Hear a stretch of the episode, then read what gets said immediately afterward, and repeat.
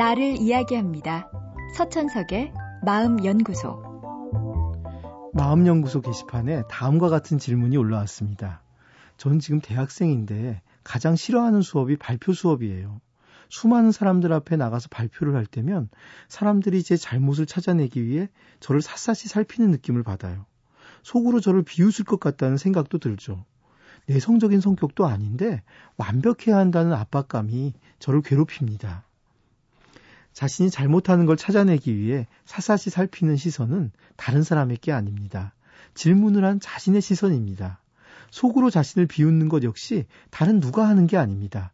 자기 자신이 하는 겁니다. 우리들 모두는 그저 잘하는 것에 만족하지 못하고 완벽하고 싶어 합니다. 어릴 때부터 내게 주어진 기대들, 그리고 그 기대를 채워서 사랑받고 싶은 마음이 내게 완벽주의를 심어 주었습니다.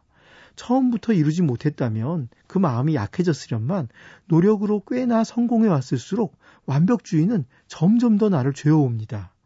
이런 완벽주의의 뒷면에는 수치심이 있습니다.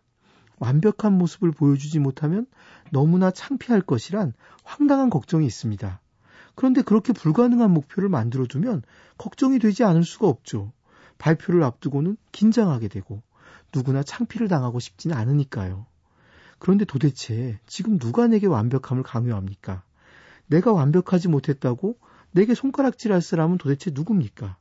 어디 다른 곳에 있지 않습니다. 오직 나만이 나를 평가하고 있습니다.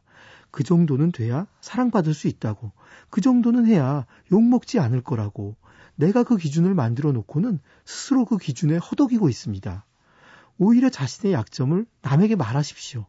내게 가깝고 의지할 누군가가 있다면 그 사람에게 내 턱없는 기준과 그걸 이루지 못하면 수치심을 느끼고 마는 자신에 대해 말해보세요. 그리고 공감과 위로를 받으십시오. 말하고 도움을 요청할 때 불필요한 긴장은 바람 빠지듯 사라질 겁니다. 그리고 자신에게도 말하십시오. 실수해도 괜찮아. 그렇게 커가는 거야.